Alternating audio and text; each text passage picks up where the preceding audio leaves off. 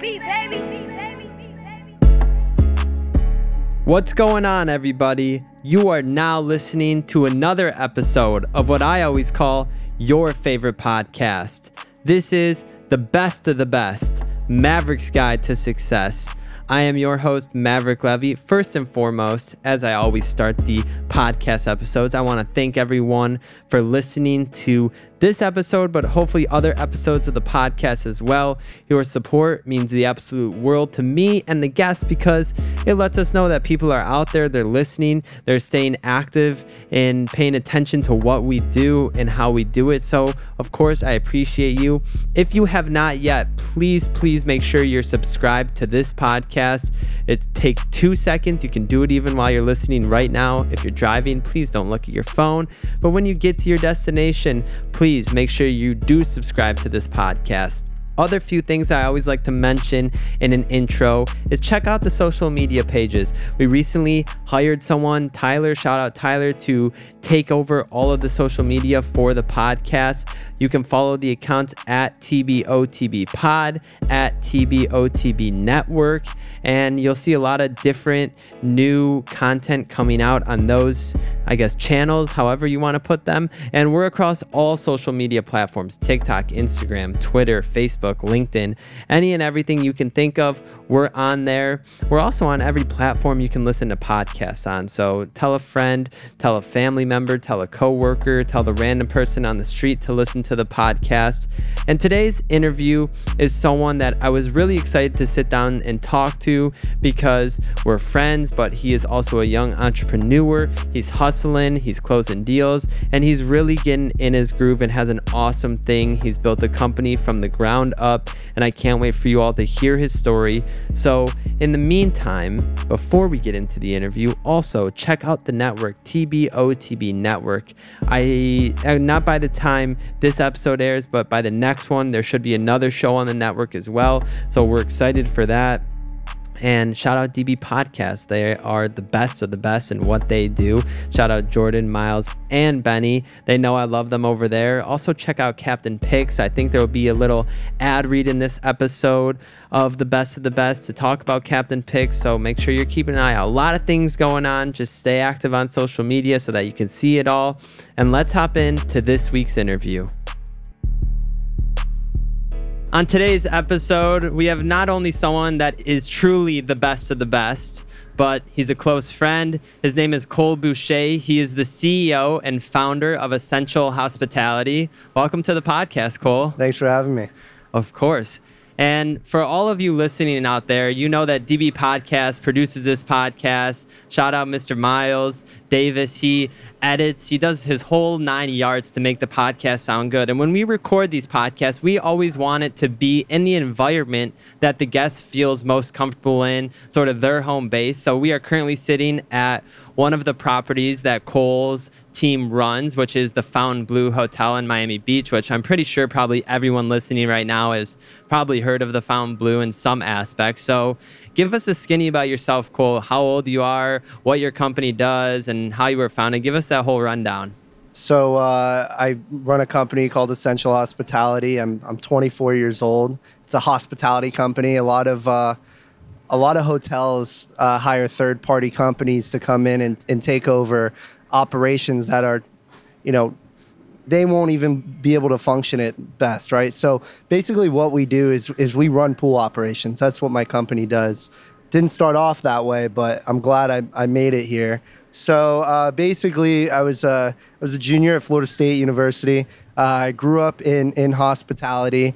Uh, my family owns a company called Boucher Brothers. They're the biggest beach concession company uh, in the I would say the country. Um, But it's really also- the world, right? I would love to say the world, but you know we haven't been to that market yet. We haven't tapped into the rest of the countries, but definitely in the, in the United States, uh, they've monopolized it. Uh, the beach concessions. Uh, so we run group events, beach concessions, water sports uh, through Miami Beach, Hollywood Beach, Fort Lauderdale, uh, mostly up the peninsula of, of Florida, right? Clearwater, Naples, uh, Tampa.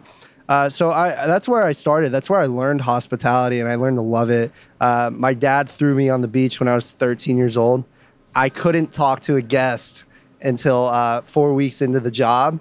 Uh, because he made me get the fundamentals right, raking the sand, uh, picking up trash, just making sure that the operation was successful without putting in that hospitality aspect to it. Right. Um, but once I started doing that, I kind of learned what I needed to do to be successful out on the beach. Worked in many different avenues of their company, of the of the brothers' company, uh, and kind of learned everything. Right, I learned groups. I learned, uh, you know, food and beverage uh, management, uh, being a director.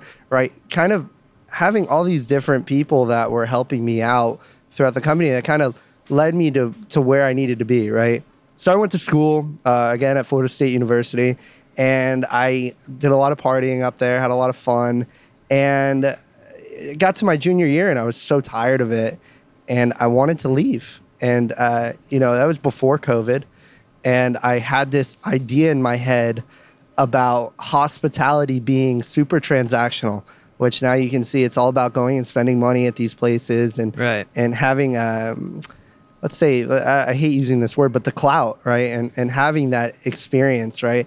The, I felt that hospitality was missing that emotional aspect to it, right? Like really having an emotional part of the service. So I came up with company name Essential Hospitality, uh, and at the time it kind of worked out perfect because COVID. We are getting close to, to COVID, which is probably the worst time to start a hospitality company. literally. Uh, literally the worst time to start a hospitality company. But, you know, I ran with it. I left school, came here, pitched my ideas to a few hotels, uh, getting a lot of no's, right? Uh, and again, the concept wasn't pools, it was actually like a mobile concierge service.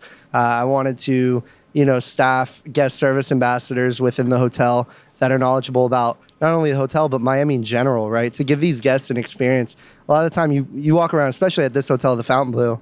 You walk around and guests are still lost because it's so massive. Right, I mean, there's yeah. like there's 1,500 rooms here. There's 11 pools. There's seven restaurants. Uh, it, it's a big hotel. So you, you know you walk the halls and you look at people and they're confused. They don't know what to do next. So uh, was trying to figure out a way to staff individuals that cared about people's interests, right, and, and what they wanted to do, and catering for their experience here in Miami. Because best thing about hospitality is everyone's here for a reason, right? Everyone has a reason to go on either vacation or, or you know, you're celebrating a promotion or you're celebrating an anniversary, a divorce, a breakup. You know, you can just be coming here to get away from your family. So whatever you're doing in at a hotel, you're you're there for a reason, right? So uh, ended up pitching that idea, got the yes from the Fontainebleau one of my mentors, Mr. Phil Goldfarb. Uh, he gave me the opportunity to work here, be here, and uh, first week we started, and first case of COVID hit Miami. Wow! So we, they wanted to cut the cord on the contract, and uh, you know, obviously, a lot of people were letting you know go of, of staff, and you know, I I said, hey guys, there's something that I can do here that will make me I hate this wordplay, but essential to to be here to to the hotel. So my staff started not just being a mobile concierge, but uh, taking temperatures and mask mandates at the hotel.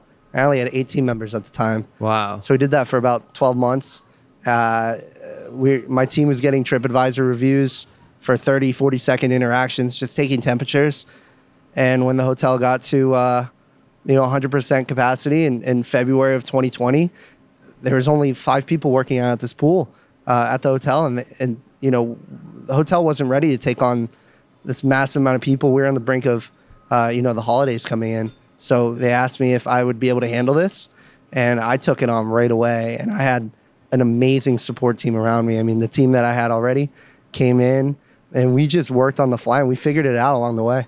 So, two things I want to pull out of what you said. Number one, for those of you listening, I kind of already knew Cole's story a little bit, but I wanted you all to hear it because I think it's a great one like yourself and I, Cole, there's a lot of entrepreneurs, young entrepreneurs in our age range that listen to this show.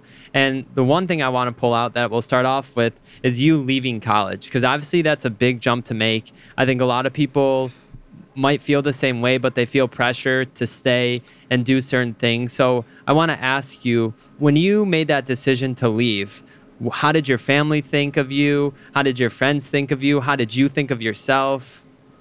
Well, listen, I think that I got to be real here. You know, I had an amazing uh, background. I had an amazing upbringing. Um, my family was very supportive of anything that I did. I was never good at school. That was the story of my life growing up. Never was an A, B student. Right, C's and D's. That's how we ride.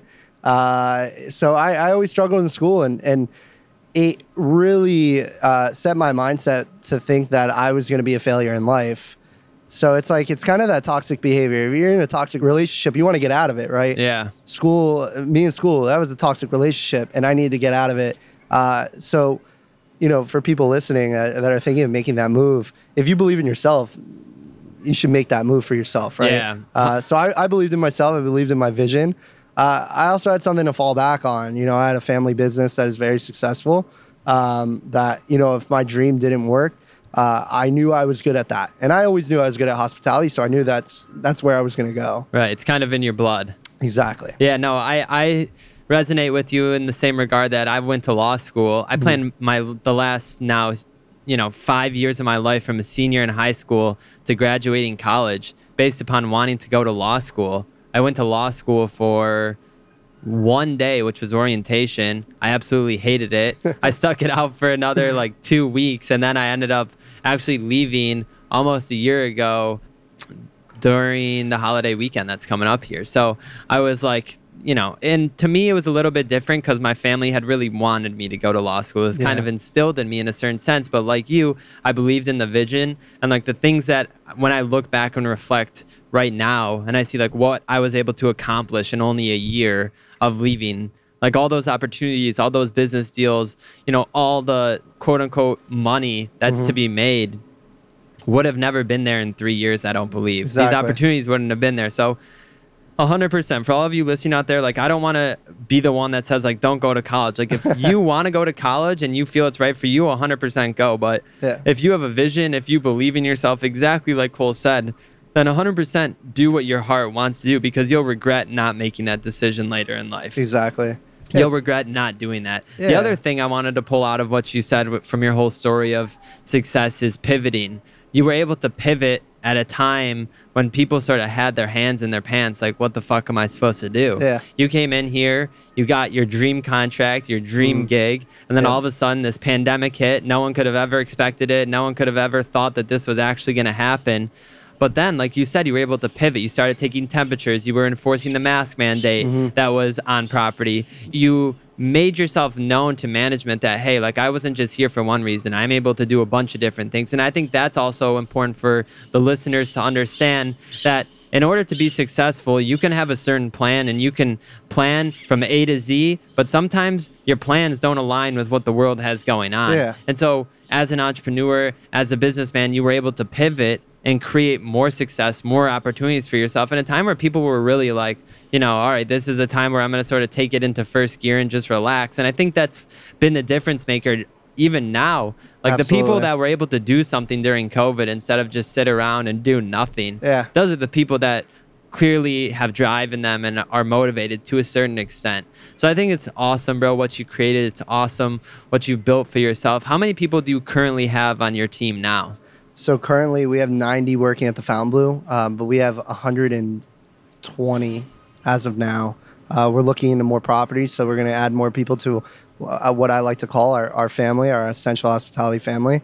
But yeah, right now we're looking at the Fontainebleau. We got 90 people here. And so you run your company runs the pool deck Yes. at the Fontainebleau. So Yes. so what are the different roles and positions that people have running a pool deck? Yeah, so basically we have our, uh, you know, we have our pool hut ambassadors. Those are your first impression people, right? That you see when you first get out here.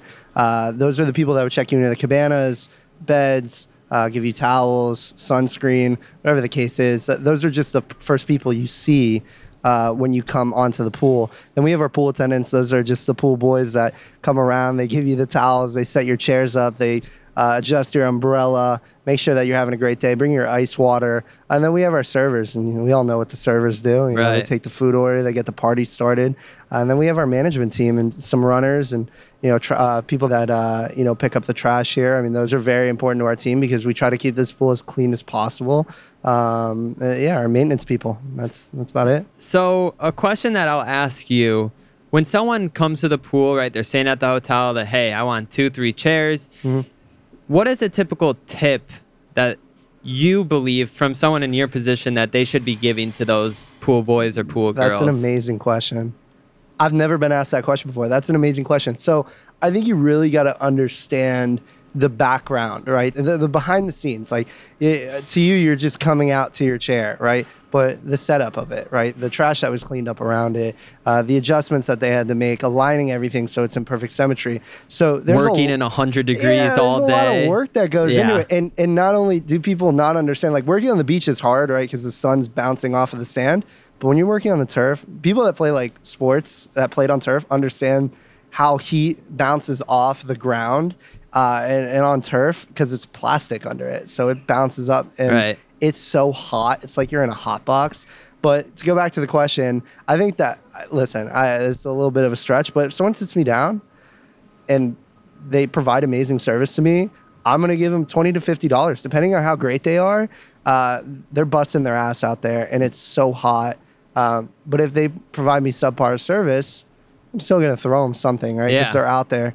But it probably won't be enough, as much as I would throw someone who's gonna give me a, an amazing, Yeah. warm welcome, right? Yeah, 100%. I think from a consumer standpoint, right? I've never been in your side Yeah. on the operations end of things, but from a consumer standpoint, whenever these people, you know, they take care of you, they have a smile on their face from the time you they it's an interesting job that I think people don't really understand like, "Oh, you're just a pool boy." But at a place like the Fontainebleau, you're a pool attendant for someone that's on vacation. So they're trying to enjoy, you know, they want everything to go as smooth as possible. They want you to be bending over backwards for them. Absolutely. And I think a lot of the time, especially in our age range, people kind of just like, oh, like, you know, it's their job. I like they're still going to do it if I tip them or if I They're don't tip hourly. them. Yeah, Yeah. exactly. But at the end of the day, they're working to provide you you a service. Yeah, right? You know, if no one comes to the pool that day, all they're making is what Cole's paying them hourly. Yeah, yeah. You know, and at the end of the day, if they're providing you a service that all right, cool. You didn't lay a single finger down to help with your towel, or how about the chairs? You have to take the chairs away at nighttime and put them back. Sometimes when there's groups in house, we'll we'll have to move the chairs out. they're Yeah. doing, so there's uh, a lot that yeah. goes into it, like you said. But from a consumer standpoint, I agree with you. Twenty to fifty dollars, Yeah. I think is more than fair for someone that's putting in. Yeah, maybe it only costs them in time sense five to ten minutes to Yeah. set up your chairs for you and your girlfriend or your significant other, your family. But at the end of the day, it's all the other factors that go into it. Well, holy shit! It's today. It's hot as hell outside Yeah. today. You know they're going to be out there all day working their ass off. You know you better give them something Exactly. to make them feel appreciated. And that's the transaction that you were talking about. That is what we should be understanding. And you know, as we were walking up, I didn't see any signs that said like tipping or no tipping No. like they do on some properties. We don't solicit. yeah. but I think though, you know, do you see a lot of people tip what you think they should or is this something that like when someone doesn't tip anything, are your people pissed? So, great question. Uh, I always tell my team, and this is something we, we have trainings every Friday, right? So, every Friday morning, I come in and I train my team um, with my uh, vice president of my company, Max Berlowitz, who you'll meet later. Yeah. Uh, but we do trainings on Fridays. And the one thing that we go over most of the time is not to be discouraged, right? Uh, if you go out of your way and go above and beyond for someone and they don't take care of you the way you think that you should be taken care of for the service you provided, don't be discouraged. Don't miss out on another opportunity just because that person didn't take care of Right. you. Right. So that's that's the one thing. Is like again, it's so hot out here and yes, there's no signs about tipping on the pool, but these guys make a killing out here. I mean, on a Saturday, some of these guys can walk out with six hundred to eight hundred dollars a day in cash in their pocket. I mean, there's so much landscape out here, and so many people out here that that want to have a great time, and uh, you know they're here for multiple days. So sometimes you know a, a guy will set them up, and I'll get hundred dollars. Hey, I'm here for three days. You know, make sure when I come down, my stuff is set up. Make sure my stuff is ready but we make sure there's a fine line right right there, right? Because we don't want to save seating. Reserve seating is mostly for the rentals that we do within the pool. Right. Yeah. Right. No, it's an interesting space. It's funny because a property that we won't talk too much about, but the Boca Resort, when I was like 10 years old, 11 years old, I used to like love the pool boys and I would like Yeah. dre- I would like come with my family when they were going to the pool to relax. I would like come dressed up in like this clothes I could find that were similar to them Yeah. and like fuck around and help out like setting Yeah, chairs yeah. up, you know? Yeah. And it's the same thing because you have people that are so miserable and it's like how can you be so miserable, such a beautiful place. Yeah. And of course, everyone's going through something, and no Yeah, one, everyone has no, their days. yeah, no one really knows. But at the end of the day, like, how can you be so miserable in a place like this? And number two, like I said before, if someone's taking care of you, you need to reciprocate your appreciation to them. And the way to reciprocate it in this environment isn't by saying thank you, that's part of it. Yeah. But the other part of it is handing them some cash, making sure that, you know, you're on vacation. Most time people that go on vacation, what do they do before they pack? They make sure they have enough cash for Yeah, when they are on vacation. So all those things go into it. But as a business owner that runs a hospitality company specifically focused on the pool deck at the Fontainebleau right now, Mm-hmm. what's the biggest challenge that you face on a day to day basis? Oh my god. I think the biggest challenge here, right, is the volume. Right? There's so many people that come out. I mean, we see millions of people a year, right? Yeah. Um, so that is probably one of the biggest challenges. We can be having a perfect day. We can have all of our cabanas sold out. The team, the morale is high. Everyone's doing a great job. Uh, and then there's that one complaint, right? Because you're going to find it. There's thousands of people out here. There's going to be something that goes wrong. Of course. Nothing's perfect. Yeah, but that that's probably the it's just such a big landscape. So controlling the volume here is is definitely one of the hardest parts about working at the Blue. But then again, I and I've always said this, if you can work here, you can work anywhere in hospitality because this hotel is just such a monster. Uh, and the passion that it takes to actually work out here, uh, it's unbelievable. And you know, going kind of going back to what we were saying before, you know, people are so quick to, you know, judge a, the pool boy, right? It's just Yeah. oh, you're just a pool boy, what, you know, whatever. But whatever the stigma is behind it. But at the end of the day, the way I look at it is, not only is it such an important position within the hotel, but if you think about this, right? You go to the front desk. How long is your front desk interaction when you're getting your key? It's about 10, 15 minutes, right? Hopefully. Yeah. All right. Valet. Hopefully. Valet, you give the ticket to the guy. Uh, that might be longer than check in at the valet. Yeah, but, but the interaction, right? He- True, he's not, true. You're just sitting there waiting for your car. true, true. When Two minutes. When you're at a restaurant, hour 30, right? Yeah. You're at the table. You're sleeping for six to seven hours in your room. You're out here for eight hours, six to eight hours.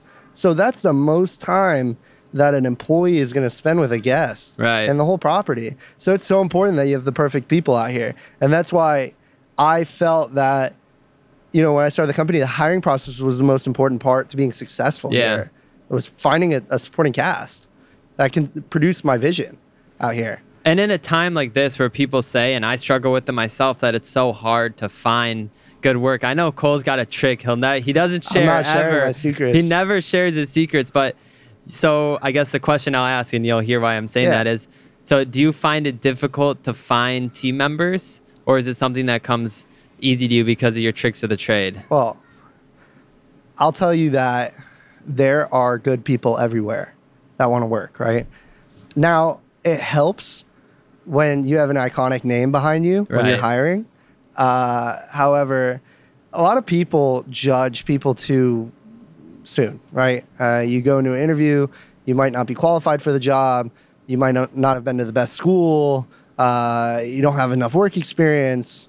When I look at a resume, I and I always do this on purpose. When someone comes in for an interview, I my team, uh, it's me, Max, and uh, my financial officer, Matt. Um, we we do all the interviewing, right? Sometimes the managers do interviews. However, we do most of the hiring for the company. Uh, and what I'll do purposely is someone will walk in, and everyone's always nervous for an interview, right? Yeah. So one thing I'll always do is, hey, I, I can tell you're nervous. Let's let we're just having a conversation here, right? Get them to my level, more personalized, right? I'll look at the resume. I'll put it down. I won't even skim through it. I won't ask some questions about it. I just want to talk to that person one on one because I feel that if you relate to that person and you get personal with them, Yeah. obviously I'm explaining the job and how hard it is and what you need to do to be successful here. But if I can have a good conversation with that person, I can kind of see that they're going to be good. Now, I'm not always right, but most of the time we, we've, we've done a great job hiring people here. I mean, they're amazing people. Uh, some of them aren't qualified to do this job, but if you believe in someone and you have their best interest forward, they're going to work their ass off for you. Yeah, hundred percent. You gotta build the culture, be the leadership that huge. is leading by example. That's like the slogan of this show is always lead by example. Absolutely. No matter I always say no matter what you do in life, no matter if you're in a classroom setting, Yep. you're walking on the side of the street on the sidewalk, you always should lead by example. And I think that's what you've exactly mm. done. You've taken this concept that's been around for what 50, 60, 70 Yeah. years of having a pool attendant, you know, back in the day they're rubbing sunscreen on you and Yeah. doing the whole thing, but you've taken it, modernized it and made it so that it's something I've recognized, and of course, like I've just recognized this on social media Mm-hmm. more than I have in person. It seems like your team is always happy to come to work. Yeah. You know, they're always happy to come here. And of course, this is an awesome place to Absolutely. be employed at. And, you know, your work is at the pool deck, right? But at the end of the day, it's work. It's not the same enjoyment that someone's getting if they're staying in the hotel coming down. Mm-hmm. How have you built the culture of your business around that idea? What have you done differently than, you know, things that maybe you've observed from a distance in certain other companies? Uh, great question. I think that the most important thing you can do is be there for people, right? You know, I am the owner and founder and CEO of my company, but I will answer the phone for anyone that calls me. I will um, help solve a problem if it arises, right? So just being there for people and showing them that you care. Uh, whenever I walk around this pool, I mean, you can ask any of my employees. I always ask, I stop, ask them how their day is, you know, if they're okay to be at work, right? Because sometimes, you know, people, I, I I won't share too much information. I was, before you came, there's one of my servers came to me and there's an issue with her housing and, uh, you know, she's having a problem. And, you know, just making sure that she knows that I'm there for her, whatever she needs. She needs me to get her hotel room for the night so that she can, you know, kind of recuperate and, and be okay for work because, you know, again, we said it earlier, not everyone's going to have their best days, Yeah. but, uh, you know, and you can't expect that from people and you can't hold people accountable to that, but making them feel, uh, you know, love, right? That's all we can do here. And that's what starts your culture, right? Yeah. Is that love. And it's, it's kind of cheesy to say, you know, why is mom's cooking so great? Well, she puts love into it. Well, why is this company so great? We put love into it every day. You know, Yeah. I'm here every day, every day. And they reach out to me, um, the staff. We do team outings every two months, three months, uh, where we go to Top Golf or we go bowling, give them drink tickets, raffle out iPads, TVs. Uh, you know, uh, we do incentives for our team. I mean, they're constantly ways to make sure that they're enjoying their work. Right. That's what's important here. Yeah, that's what's most important, I think, in building any company is at the end of the day, you know, I think a lot of entrepreneurs, and I myself did this when I founded a few companies that have since failed, but failure is a part of success. But Absolutely. is instead of chasing the dollar, you have to chase the culture. You have to build the culture that people want to be a part of. You have to build the company that people want to be a part of.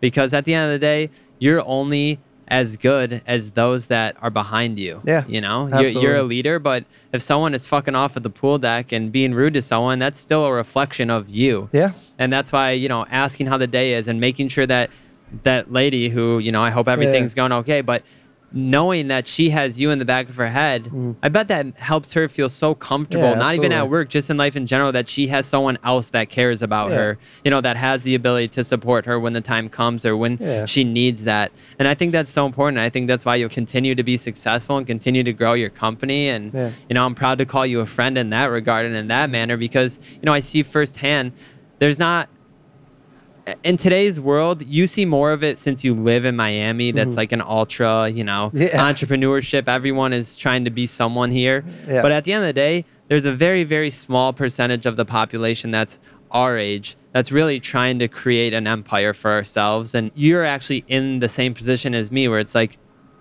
you grew up and you know having everything you needed and more Mm-hmm. and it's like you didn't want to fuck around and because i've seen this before and like throw that away instead you want to build on top of it create more success if you're given this opportunity why not build on it that's the thing that drives Yeah. me crazy is like some of these i'll call them now young adults out there Yeah. that like have an opportunity to you know start an idea from scratch and it doesn't matter if they fail because their family has the wealth available for them Yep. to fail and instead they just want to like fuck off and do nothing Yeah. you know how many people would kill to be in that opportunity Exactly. it blows my mind why people don't take advantage of that and understand how grateful they need to be and how blessed they need to be in that position and someone's doing it, right? And, and Exactly. while, while you're while you're you know messing around, someone's grinding. exactly In an era where watching sports means making money from your couch, there's only one team to join Captain Picks.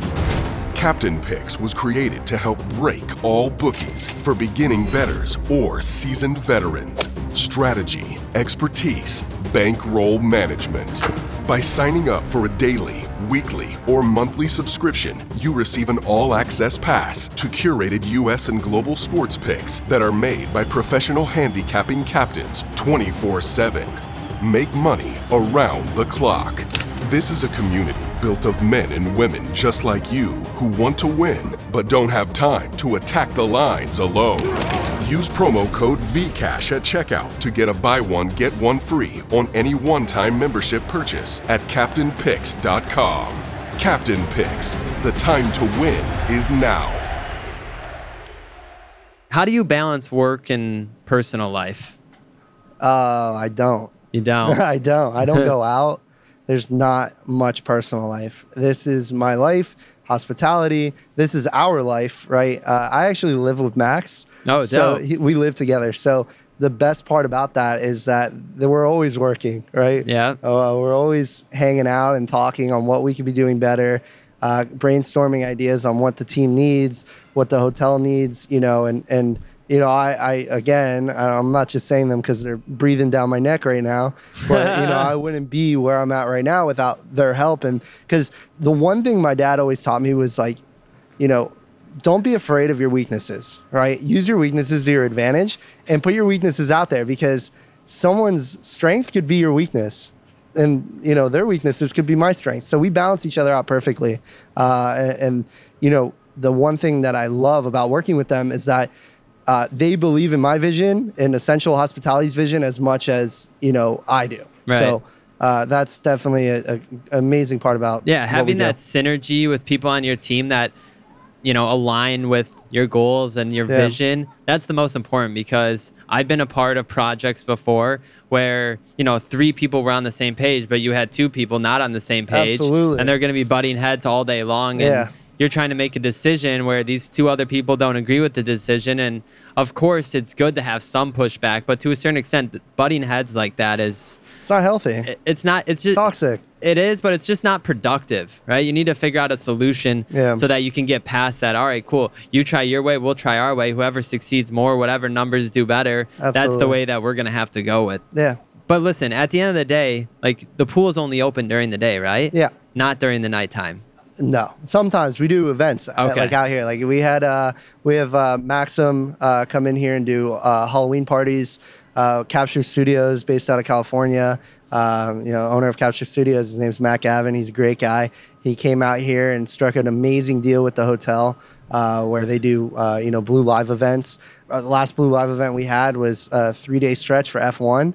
Uh, Calvin Harris, David Guetta, and uh, who's the other one? Claptone, I, believe that's the DJ. But we had, I mean, all all weekend we had 5,000 people on this pool deck. So our team worked eight hours. Right, I mean more than eight hours, but the closers worked like eight hours, and then ate dinner. Right, we we brought them Chicken Kitchen for those of you from Miami and know Chicken Kitchen. Unreal, shout out Chicken Kitchen. But uh, we brought them food, and then they changed, and then they worked another six to seven hours Wow. until like four in the morning. Wow. Just we're like, you know, it's a grind out here. And they and it's not only that, like I'm so proud of the people that work here. Like they really have endurance and you know, they make a lot of money. Don't get me wrong. Yeah. It's a grind, but at the end of the day, it's it's all love. They do it because they love it. They don't. Ha- we don't have to do those events. They don't have to sign up to do it. I don't. I don't make them do it. It's like, hey, who wants to be part of this event? If I don't have enough, I'll figure it out. But I always have too many people for the that- events. and that's a, that's always a good thing to have too many. Yeah. But my point in saying that is your nighttime is your time to unwind and relax to a certain extent. Absolutely. Because the Um, brain never shuts off. At least mine doesn't. My brain can. I, I try everything under the sun. I can never shut it off. Yeah. But at least at nighttime, like my whole thing, you know, I get home. I live with my girlfriend. We have two dogs. Like Yeah. I love walking through the door, Absolutely. hanging with them, having dinner, Yeah. relaxing on the couch, watching a movie. Like that's my unwind time. What's your unwind time? unwind time. Uh, my girlfriend Emily, uh, and and I have a dog, golden retriever named Mac. Oh right, Uh, right. she's I've seen. awesome. Yeah, I've seen her on social Uh, media. Yeah, and we and Max is there, right? Max lives in the house with us, like I said. Uh, so we we hang around. You know, our our downtime. I love cooking. So like I'll work like six to eight hours a day, and then I'll go home and like cook a two hour meal, and I love that. Amazing. Uh, take the dog on a walk, play some blacktop 2K Nice. uh, with Max. Nice. While we t- kind of talk about strategy. Yeah, yeah. Uh, and the coolest part is we have this house, right? And so he has his bedroom, I have my bedroom, and then we have this other bedroom that's that's our office. Uh, and that's kind of like the brainstorming area. We have a couch in there, and we kind of talk. We have our inspirational quotes on the wall. Right. I thought it'd be better to frame them. Max thought it'd be better to tape them to the wall. I disagree with that.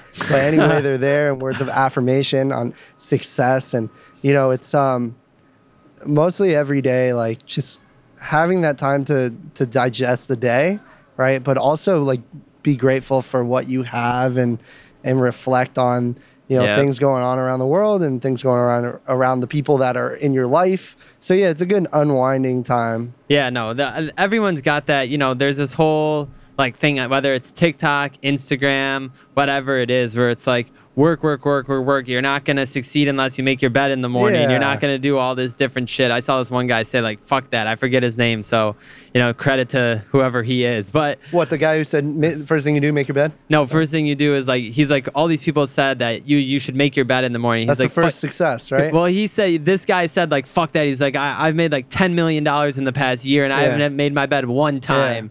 You know, but personally, I think making your bed in the morning is important. That's me personally. I think that. Absolutely. Uh, yeah. I- so I think that you know like there's this whole thing going on online right now with like fake gurus people like andrew tate like different type of people where it's like you have to be a workhorse you have to grind grind grind well that's true you also need to maintain like a sense of gratitude like You're you said you need to be responsible for your actions you need to be thankful for the position that you're in like every day when I go home or when I drive home, I drive home on A1A, which Mm. for those of you that are not in Florida, it's the road that's right next to the beach. And I can never, like, I'm always grateful for my drive home. I, I always say, no matter how good my day is, no matter how bad my day is, my drive home, like, always grounds me. Because, like, well, I get to drive next to like $65 million homes. Yep. And it's so motivating. Yeah, exactly. It's Yeah. so motivating. So I want everyone out there to know like there's no uniform cookie cutter way to create success. Everyone has their own little shit that they do, their own little, you know, things that help them feel better, help them think or help them produce more. Yeah. Like there's no cookie cutter way and I think that's what everyone nowadays is trying to find like the get rich quick cookie cutter. Like let me open up an Amazon drop shipping store. Mm-hmm. Yeah. You know, like all that kind of shit where it's like at the end of the day, yeah, sure, maybe that's gonna make you a buck or two, but like build an empire like you guys are building here that you can replicate and take somewhere else. Like you could go to any pool deck now Oh, yeah. and take it over and run it just as efficiently as you run this one. and we will. Absolutely. and we you will. It's just about the opportunity, and and the one thing I wanted to you know, kind of bring forward is, you know, my dad got me this necklace. Uh, I think it's like my birthday or whatever. I was starting the company. It says "Work hard, stay humble," and I've always had it on my neck, right, uh, every day. And uh, by staying humble, you know, uh, you might be having a great week, great day, whatever the case is. You're making a lot of money, uh, but always treat people with respect. Always be nice to people. That's something that my dad set the tone for Yeah. with me early in life. Um, I would never be here without obviously the people that I named already: Max, Matt, uh, my girlfriend Emily. But the in business, right? Like uh, Patrick Fisher, he's the the president of the hotel. He uh, blessed me the opportunity to be here, right? And he's re-signed my contract. Uh, Philip Goldfarb, I mentioned earlier in the podcast, uh, he was he's been the president here for 12 years, uh, I believe, and now he's in, in the corporate office working on new projects with Fontainebleau Development. Uh, so they've been amazing role models for me to look up to. Jeffrey Soffer, Brooke Soffer, the Soffer family, they own this property, the Fontainebleau Hotel. They've been unbelievably welcoming to me and, and my company and my team uh, and, and blessing us with opportunities to be here. So just grateful for them. And, and last but not least, my father, Michael, Michael Boucher. Um, he, he's been a blessing in my life, and and I I cannot take credit for anything that I've done without uh, crediting him because everything I've literally learned was through him, and obviously the the brothers as well, Stephen, Jimmy, and Perry, uh, my aunt Sandy, my mother. I, I'm shouting out a bunch of people No, right now, but listen, gotta give credit you where got credit's to, deserved, yeah. right? And and I believe in you know going back to my dad literally there would be issues that came up I, I want to tell a, a story real Go quick. ahead, It's, go it's ahead. hilarious. Uh, it's actually my first day ever working uh, with my company. Right, like I, I started my company. We were doing the the check-ins, the mobile concierge, and the temperature checks. And um, funny story. So I was having a really tough day because uh, obviously you know how it is when you're trying to tell people to put a mask on and they don't want to wear a mask, Especially in Florida. yes. Yeah, there you go. Uh, so you know, I'm sitting in the lobby trying to tell people put on masks. They're telling me to you know to screw myself, fuck off, whatever the case is. Uh, really having a miserable time. And uh, while the day's progressing, I'm like, wow, uh, uh, my vision's just not going to work. And um, you know, I end the day right, and I'm going to get my car and I see this guy being super rude to the valet lady, like screaming at her, banging on the glass. Uh, she starts crying, holds up the whole you know valet line, and uh, again, day couldn't get any worse. Another 45 minutes of just I wanted to get home, right? Uh, so I get my car. And one of my employee calls me and, and he's like, Oh, you my backpack in your car. I swing around, I give him my backpack, and I see these older like couple, this older couple, and they're walking in the valet. And instantly, like off the bat, I realized that they have no idea what they're doing, right? They're just, they looked out of it. Uh, I think the gentleman had um, uh, dementia or Alzheimer's. I, I'm not too sure. Uh, but he was walking, they looked very lost. And the wife was a little bit slower, so she was walking behind him. She was trying to call his name, he wasn't answering. So I got out of my car. I'm like, you know, no one's helping. He's Yeah. walking through the valet, no one's helping. And I got out of my car and I'm, you know, I'm holding this lady. I'm trying to catch up with the husband, catch up to the husband. And, and he looked, you know, I'm asking him, hey, where, where are you guys going to eat or what are you guys doing here? And, oh, we're going to Hakkasan. And um, no, they wanted to go to Scarpetta, the Italian restaurant here.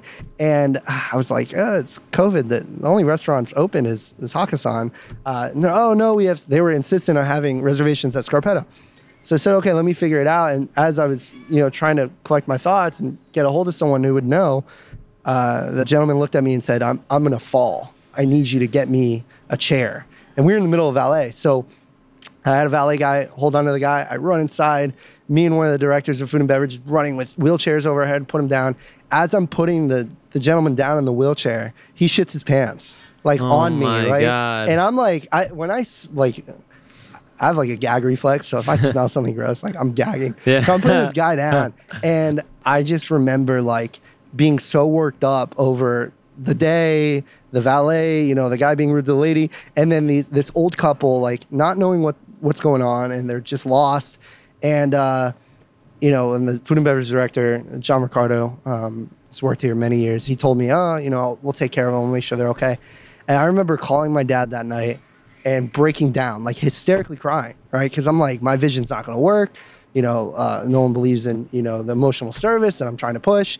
And my dad started laughing on the phone. He called me a pussy. Yeah. And uh, he told me, he's like, it's your first day. Like, just get over it. And the best part, and Max, I always say this to Max, but the best part about a bad day is that tomorrow's a fresh start. Right? You get to wake up and have a, new day. And the next day I came in and I was ready to work. And uh, I was in the lobby taking temperatures, and this lady came in and she said to me, uh, Are you Cole? I said, Yes, I'm Cole. She said, uh, My parents, again, I don't remember, dementia or Alzheimer's, uh, they weren't supposed to be there. Their caretaker was taking care of them, stepped out. They was staying at the Blue and Green Diamond down the street. They walked from the Blue and Green Diamond by themselves to the hotel where they love having dinner. They didn't have any reservation.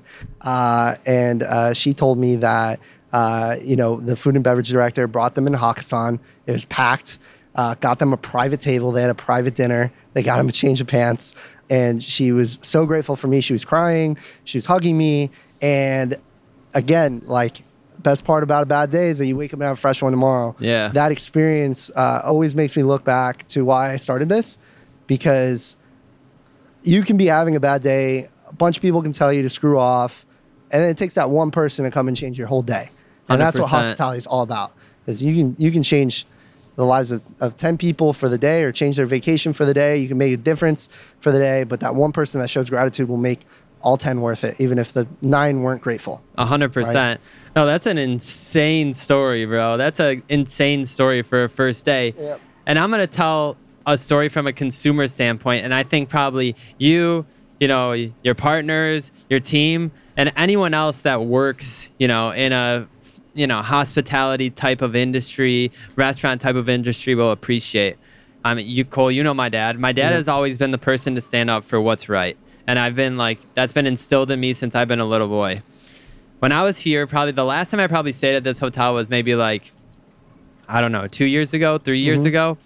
I was checking in here at the Fontainebleau front desk. The person in front of me in line is going absolutely ballistic, like insane screaming I at the front it. desk manager, this and that, fuck you, fuck this place, this and that. And like the way I always combat this and look at these things, and sometimes my girlfriend hates it, sometimes she doesn't, depends, but I, I'm always the same. I always inject myself because the person that's has the Fontainebleau badge on or the essential hospitality badge on, they can't say fuck you, you piece of shit to that Absolutely person. not. But me, as the other consumer that's standing behind them, Yeah. I can say that to them. Yeah.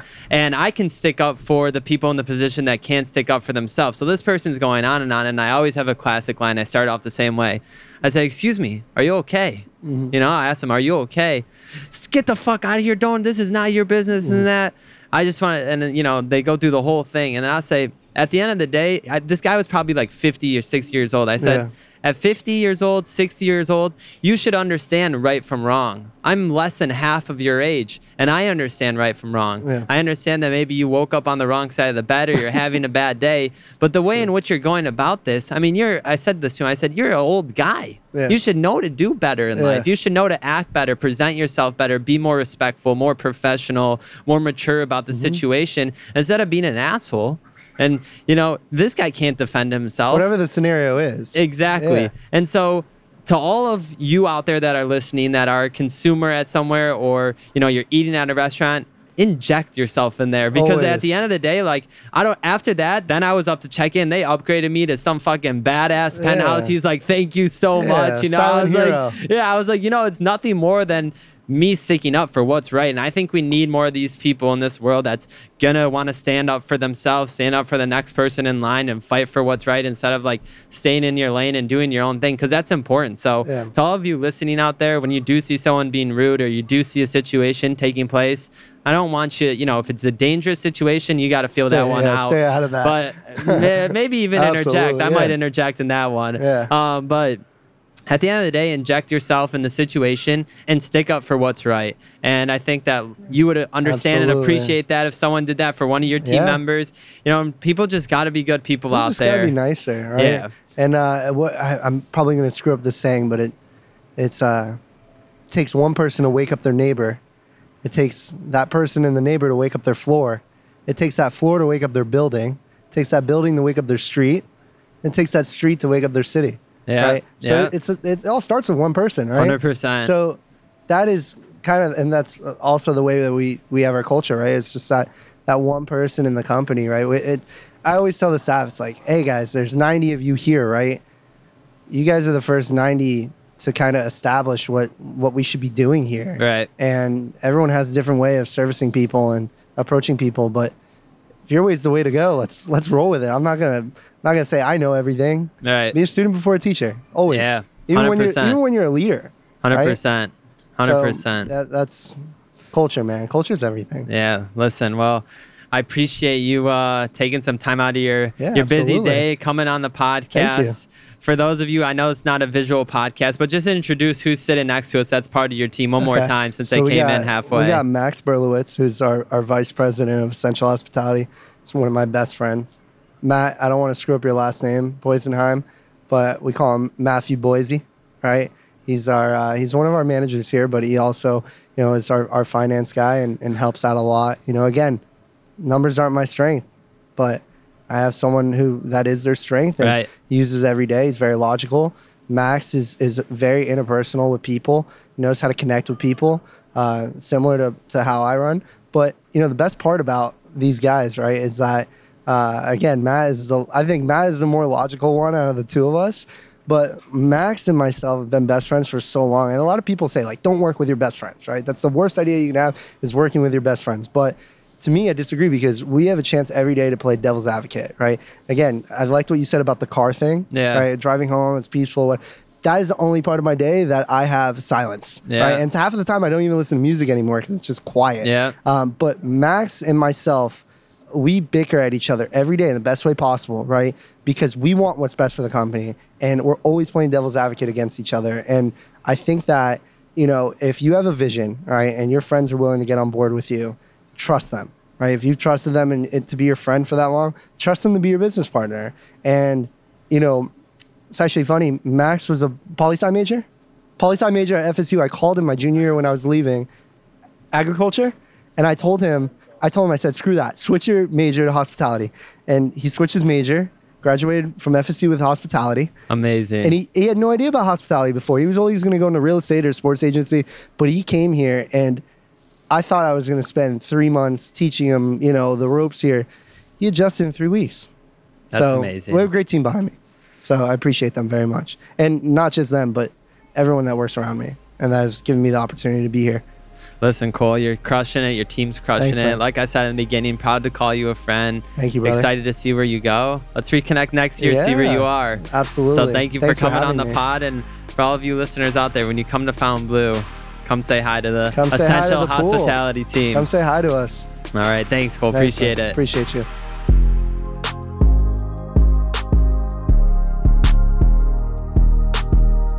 Not only is Cole the best of the best, but he's someone that inspires me to know that there's another entrepreneur out there who's my age, who's building a business from the ground up, who has different projects going on, has a team that he's in charge of. You heard us talk about leading by example. You can hear how genuine he is in the conversation that him and I were having. There's no questions I'm sending him ahead of time, there's no scripts, there's no talking points that I'm sending him. That's a real, genuine conversation that him and I had once we pressed record. It's the same conversation we would have off the podcast when we were recording. It's just two like minded individuals sitting down and talking through business, talking through leadership, talking through different things in life that help make a difference in terms of pushing someone to the next level and always wanting to see people succeed in what they do.